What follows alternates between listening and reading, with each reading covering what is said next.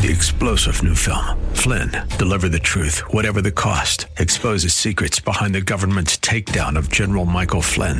Flynn knew what the intel world had been up to. He ordered the first audit of the use of contractors. This set off alarm bells. He told the truth. He was the most dangerous person for Donald Trump to hire. They had to get rid of Flynn. Flynn, deliver the truth, whatever the cost. Available now. Watch it today. Go to salemnow.com. Salemnow.com. This is Cornerstone Connection, the radio ministry of Pastor Gary Hamrick of Cornerstone Chapel in Leesburg, Virginia. Pastor Gary is teaching through Luke.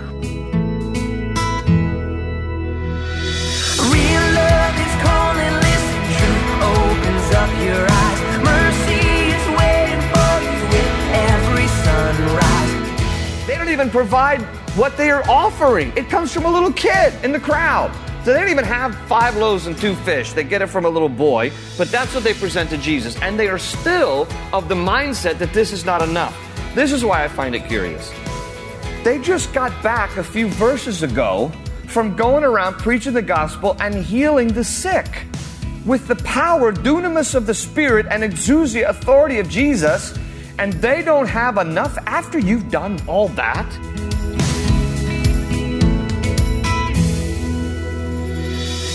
How quickly we can forget God's power.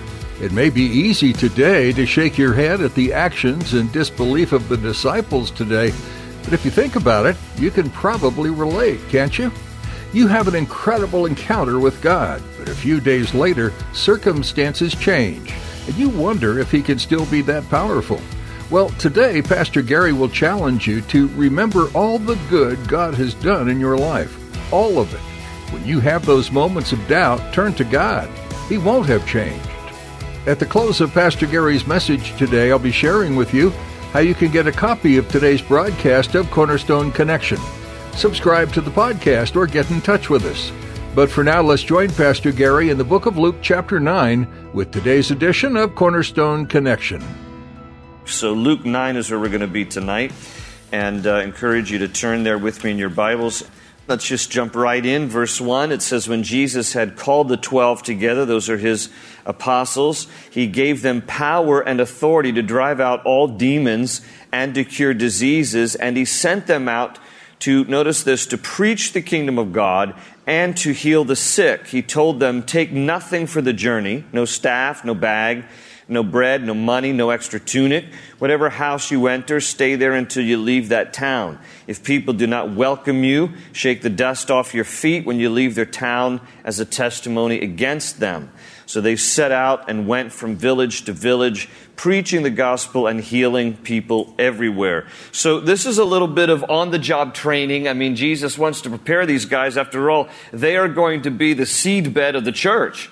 I mean, these disciples, his 12, the apostles, are going to be the ones from whom the whole church grows because when Jesus, just before he ascends into heaven after his crucifixion and burial and resurrection, then he's going to ascend into heaven. And before he does, he's going to hand the mantle of ministry. He's going to kind of hand the baton off to these guys. You are going to perpetuate in how the ministry, you're going to be the early church, and from them comes the church. And so we are here today as a result of the faithfulness of these 12, at least 11 of them, you know, not counting Judas, and I suppose adding back in Paul. But anyway, they become the foundation here of the early church. And Jesus is going to give them a little on the job training. So he empowers them. It says that he gives them power and authority. Those words are dunamis and exousia in the Greek. He's going to give them the power of the Spirit to perform miracles, and He's going to give them authority, exousia, to proclaim the gospel, and they're going to go under the power, dunamis, we get our English word dynamite from that Greek word, and the authority of Christ to do two things primarily, and it is in this order preach the gospel and heal the sick.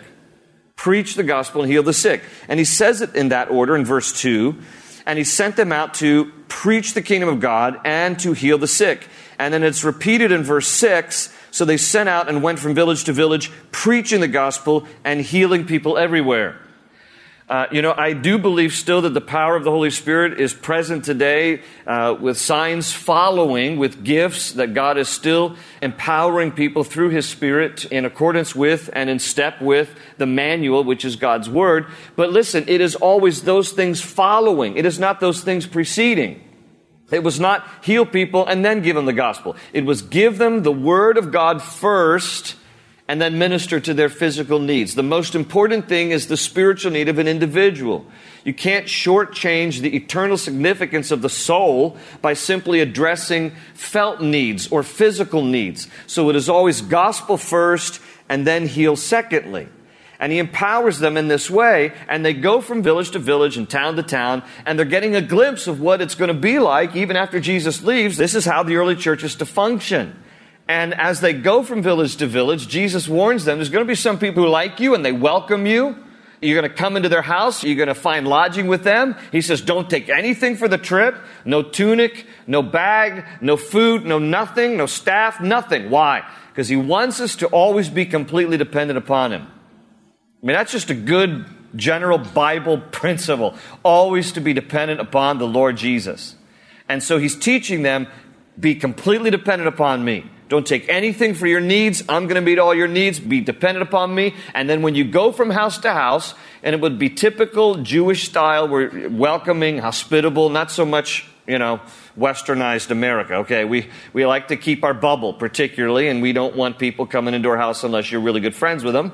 But in these days, you don't even know a person, they're a stranger, they come into town. There's no holiday inn. You invite them into your house. You had no idea sometimes what you're getting. And what some of these people were getting were disciples of Christ on fire with the gospel. And they would share the gospel, the good news about Jesus. And some would receive it, and others would be all mad and angry and wouldn't receive it at all. Jesus says, The ones who receive it, let your peace stay with those homes. The ones who have rejected it, they don't receive it, you leave their home, you leave the town, you even dust your shoes off. Don't take anything of them with you. That's what he's telling them to do.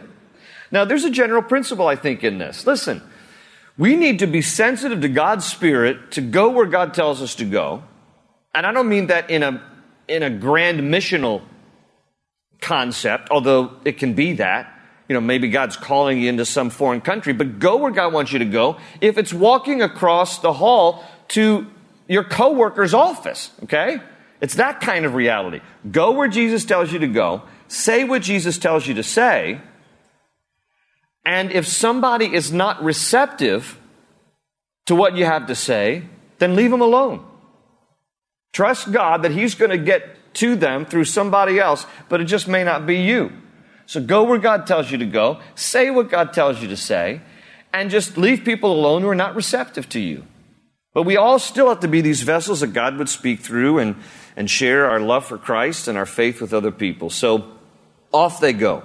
And they're going to come back in a few verses here and they're going to report to Jesus what happened. But in verse 7, it says, Now Herod the Tetrarch, this is Herod Antipas, who is the son of Herod the Great. Okay, Herod the Great was the one who gave the order around the time of the birth of Jesus for all the baby boys to be killed. That's this guy's dad. Now, this is Herod Antipas, Herod the Tetrarch. He's murderous too, because he's the one that has John the Baptist killed. Okay, so it says, Now Herod the Tetrarch heard about all that was going on, and he was perplexed because some were saying that John had been raised from the dead, others that Elijah had appeared, and still others that one of the prophets of long ago had come back to life. But Herod said, I beheaded John. Who then is this I hear such things about? And he tried to see him so there's this stir going on in the community at this time. You know, Jesus is going around preaching, teaching, healing, raising the dead, doing all of this. His disciples are empowered with power and authority to preach the gospel, heal the sick. And Herod Antipas hears all this. He's getting all stirred up because he thought he put to rest all of this crazy religious stuff when he had John the Baptist killed. He's like, I had John the Baptist beheaded. Is this John the Baptist come back to life? Is this Elijah? So he's wondering about Jesus. And it says that he tried to see him. Now, don't mistake Herod's motives here. He's not this real curious seeker that, you know, I, I want to learn more. It's not that kind of a guy. He wants to see Jesus out of a curiosity that is really rooted in evil because it'll tell us in a few chapters later, in fact, it's uh, Luke 13 31, that Herod wanted to kill Jesus. Herod was constantly threatened. That's why he had John the Baptist killed. He was threatened by anybody who would, uh, in any way, make him feel like the, that his kingdom was being undermined or he was being upstaged by somebody else. John the Baptist is in his grill because Herod is living in sin. Jesus is becoming very popular, and Herod is concerned that somebody's becoming more popular than he is. So it's very paranoid, very, very similar, kind of a Saul and David thing where, you know, Saul becomes increasingly jealous and angry and paranoid. And that was the dynasty of the Herods. They had a history of being paranoid, insecure. They'd kill people if they felt the threat. Uh, one of the ancient historians wrote about Herod the Great that it was better to be one of Herod's pigs than a family member because Herod the Great had more of his family members killed than he did his own pigs. That's just the way he was. He was insecure, and his son is no different. So Herod is confused here and concerned. And so read on verse 10 when the apostles returned, meaning returning from this time of being sent out, they reported to Jesus what they had done. And then he took them with him, and they withdrew by themselves to a town called Bethsaida. But the crowds learned about it and followed him. He welcomed them and spoke to them about the kingdom of God and healed those who needed healing. There's the order again. Gave them the gospel, the kingdom of God, then healed those who needed healing. Late in the afternoon, the twelve came to him and said, Send the crowd away so they can go to the surrounding villages and countryside and find food and lodging, because we are in a remote place here. He replied, You give them something to eat. And they answered, We have only five loaves of bread and two fish, unless we go and buy food for all the crowd. About 5,000 men were there. But he said to his disciples, Have them sit down in groups of about 50 each. The disciples did so, and everybody sat down. Taking the five loaves and the two fish and looking up to heaven, he gave thanks and broke them. And then he gave them to the disciples to set before the people. They all ate and were satisfied. And the disciples picked up 12 basketfuls of broken pieces that were left over. Okay, so here we have the feeding of the 5,000, otherwise known as really the feeding of probably 10 or 15,000, because again here Luke tells us in verse 14 that it was about 5,000 men. And as we've talked about in previous studies of this story, they only typically counted men in the day. So when you add women and children, it's probably a miracle of 10 or 15,000 people who were fed. This is the only miracle of Jesus that appears in all four Gospels. The feeding of the 5,000 is the only miracle that appears in Matthew, Mark, Luke, and John. And so it is probably for that reason the most uh, noteworthy of his miracles, perhaps. And it tells us that after the apostles returned from being sent out earlier with, with power and authority to preach the gospel and heal, they come back, they report to Jesus, and what is the first thing that he does here? It says that he took them with him and they withdrew by themselves to a town called Bethsaida. Ministry in general can drain you, and there's this important necessity of getting alone and getting recharged and getting refilled. Well, Jesus is like, okay, you guys have spent yourselves, you're on empty, let's go away and let's, let's retreat, recharge, and get refilled here. And they go to a place called Bethsaida. Now, remember, as we look at the territory of the Sea of Galilee, that Bethsaida is one of the three major towns from which Jesus ministered the most. Capernaum here is his home base. It's on the north, slightly northwestern tip of the Sea of Galilee, and that's where he uh, spends most of his time. That's the home base of his ministry. But the Bible says that between these three towns, Capernaum, Chorazin, and Bethsaida, it's basically a two square mile area. This triangular area is where Jesus performed more miracles than any other place on the face of the earth the most concentrated display of his miracles and his preaching and his ministry happened right there in this two square mile radius, and they all rejected him. And for that reason, remember, Jesus uttered a curse against these three towns. That woe is you, Capernaum, woe to you, Chorazin, woe to you, Bethsaida. Because he performed all these miracles and preached who he was, and they rejected him. And he pronounced judgment upon them, and he said, It'll be better for those of Sodom and Gomorrah than for you. And you go today, and those three towns are just ruins. You can go look at remains, you can go look at archaeological digs and ancient structures, but they are towns that are empty, and they are just that. They are archaeological tourist spots. So we don't stay there when we go to Israel. We stay further down on the coast in Tiberias. Uh, but those three cities not. Now, so what we're talking about is Bethsaida. Bethsaida in Hebrew translates house of fish. It was a fishing village. It, it was more likely in the day of Jesus that this was a coastal town. The Sea of Galilee now has kind of uh, withdrawn and receded a bit. So Bethsaida is not on the Sea of Galilee today, but it was believed in Jesus' day that it was uh, because it's called a, a house of fish. It was a fishing village located there on the Sea of Galilee.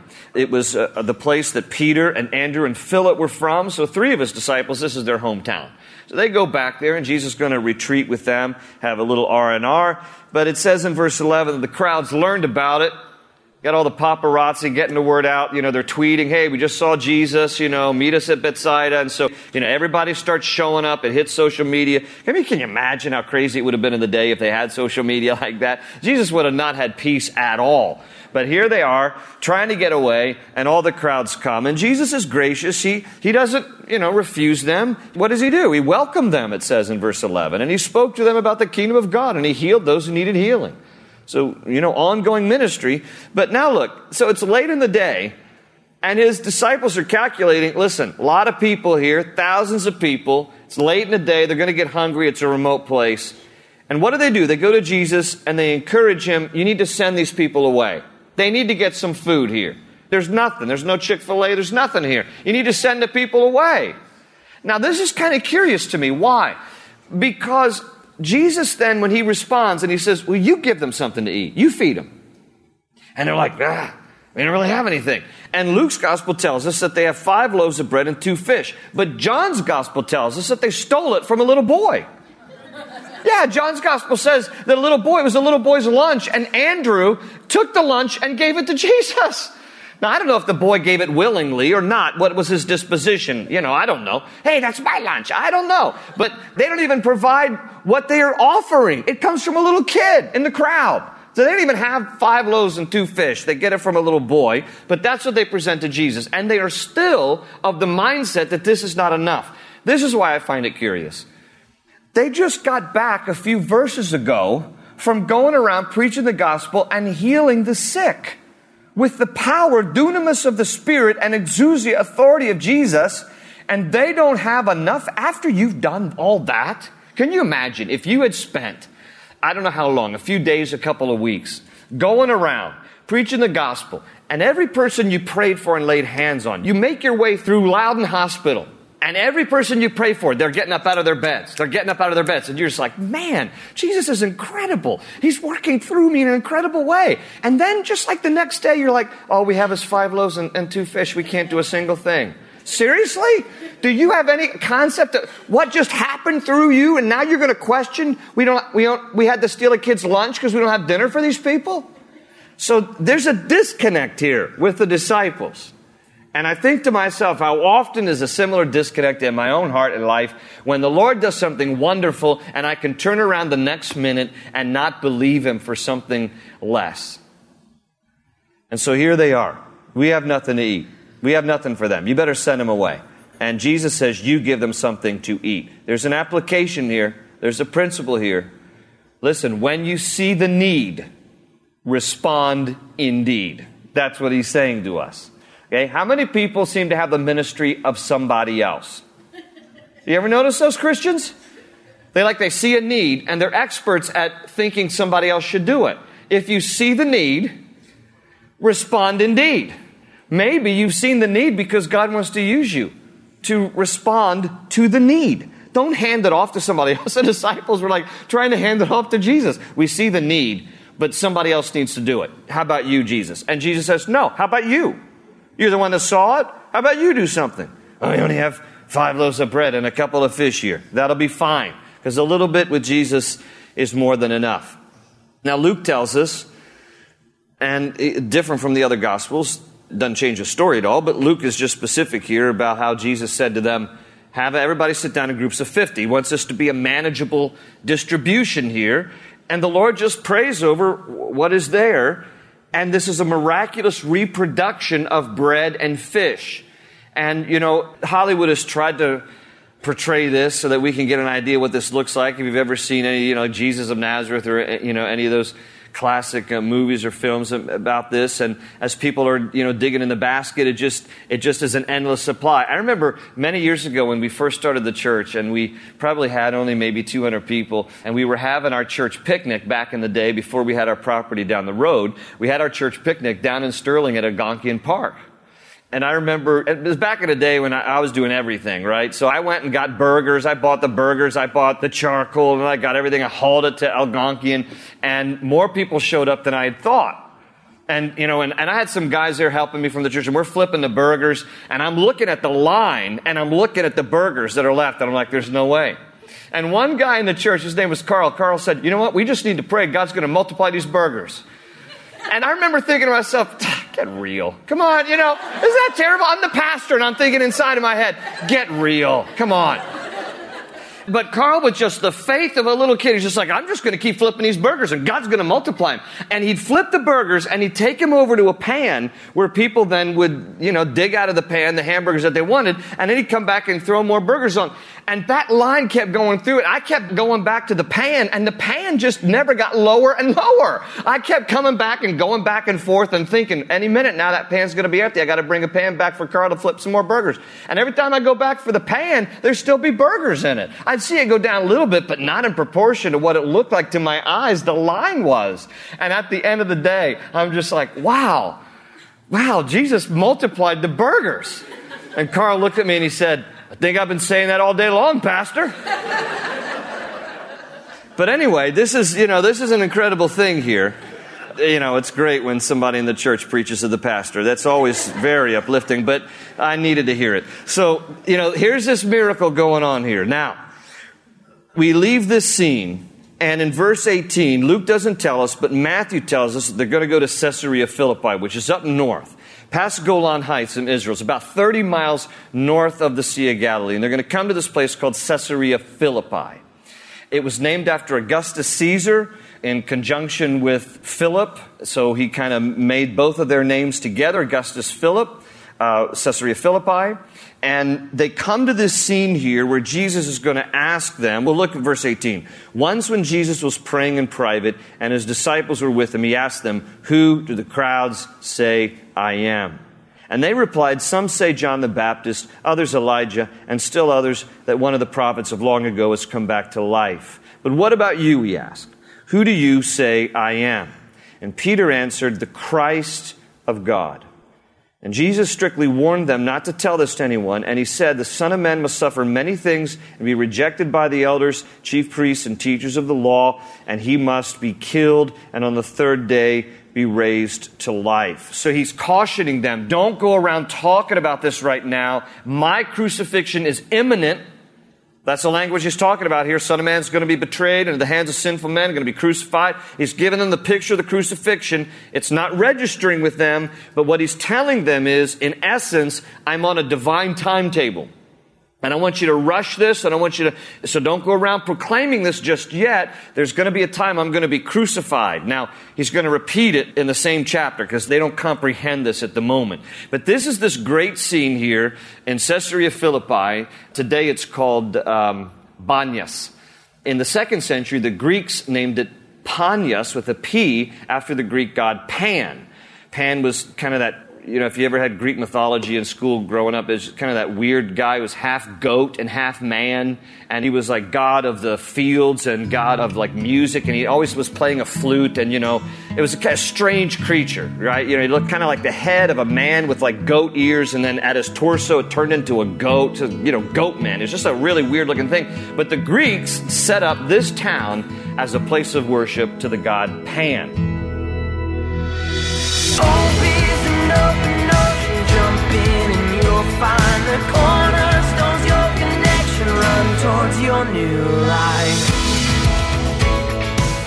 The Gospel of Luke takes a unique look at the life of Christ, from his birth to his ministry, his death and resurrection. Luke described Jesus as the Son of Man, one of his favorite ways to refer to himself. Jesus was God in human form, showing all of us what it means to live a completely sinless life. There was no fault to be found in him. Yet Jesus was still nailed to a cross. But his death had purpose too. He stood in for you, taking the punishment your sin deserves. And then he rose from the grave, conquering death and the evil one. What an amazing Savior this Son of Man truly is. Are you interested in knowing more about Jesus, or would you like someone to pray with you? If so, please email us at prayer at cornerstonechapel.net. That's prayer at cornerstonechapel.net. Do you live in or near Leesburg, Virginia? If so, we invite you to come join us this Sunday for a time of worship, Bible study, and fellowship at Cornerstone Chapel. Find out service times and more information when you visit our website, cornerstoneconnection.cc. You'll also find previous messages from Pastor Gary and be able to download our mobile app. Again, that's cornerstoneconnection.cc. That's all for today. Thanks for tuning in to Cornerstone Connection. They say you're a wandering soul, that you've got no place to go, but still you know